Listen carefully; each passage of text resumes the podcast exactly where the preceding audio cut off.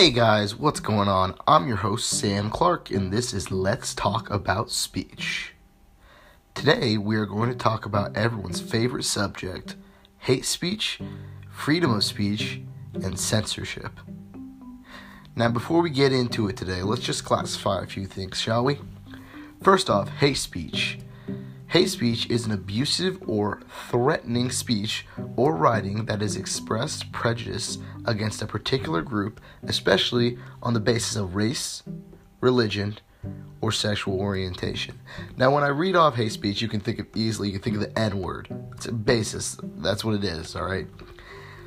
Secondly, I'd like to read off censorship, which is the suppression of speech or expression which is considered politically unacceptable or obscene.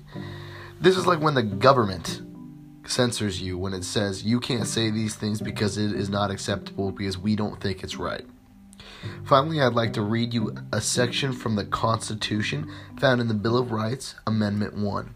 It reads as Congress shall make no law respecting an established of religion, or prohibiting the free exercise thereof, or abridging the freedom of speech or of the press, or of the right of people to peacefully to assemble and to petition the government for a redress or a grievance.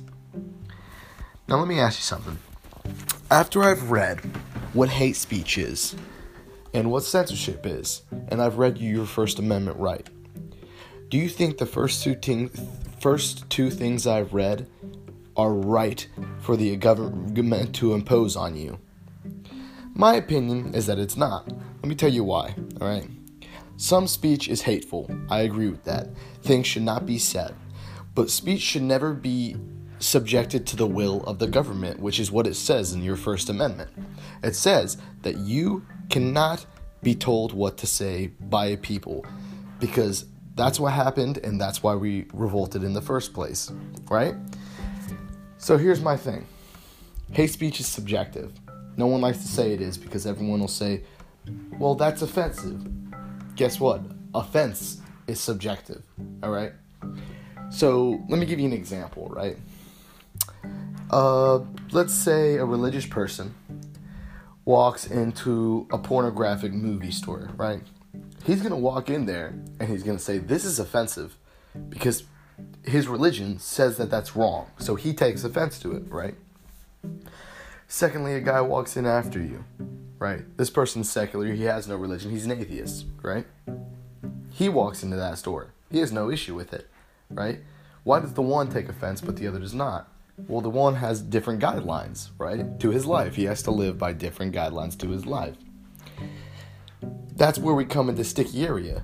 Because once you start regulating speech, once you start putting guidelines on what people can say, then after a while, you're going to start eating your own foot there because you you might be regulating what other people are about to say, but what's going to stop other people from regulating what you have to say? It's a gray area, but people will walk around that line too far, right?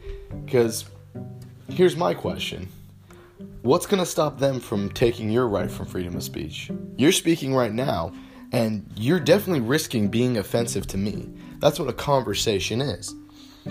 So the moment someone says, I can't say something, well, hey, that's offensive. Hey, that's hate speech. Because that's what all hate speech is it's offense. It's hateful. I'm not inflicting violence. That would be a threat. That is illegal. I'm not screaming fire in an airplane. That is illegal. There is limits to the freedom of speech, but it isn't hate speech. I am a classical libertarian, so I have certain looks on government, and I do not like government control. Mostly, I don't like government control in things that they don't need their hands in. But I specifically do not like government's hands in things that it specifically labels illegal in the Constitution and that takes away my rights as an American. I would like to hear your thoughts about this. This is Sam Clark, and this has been Let's Talk About Speech.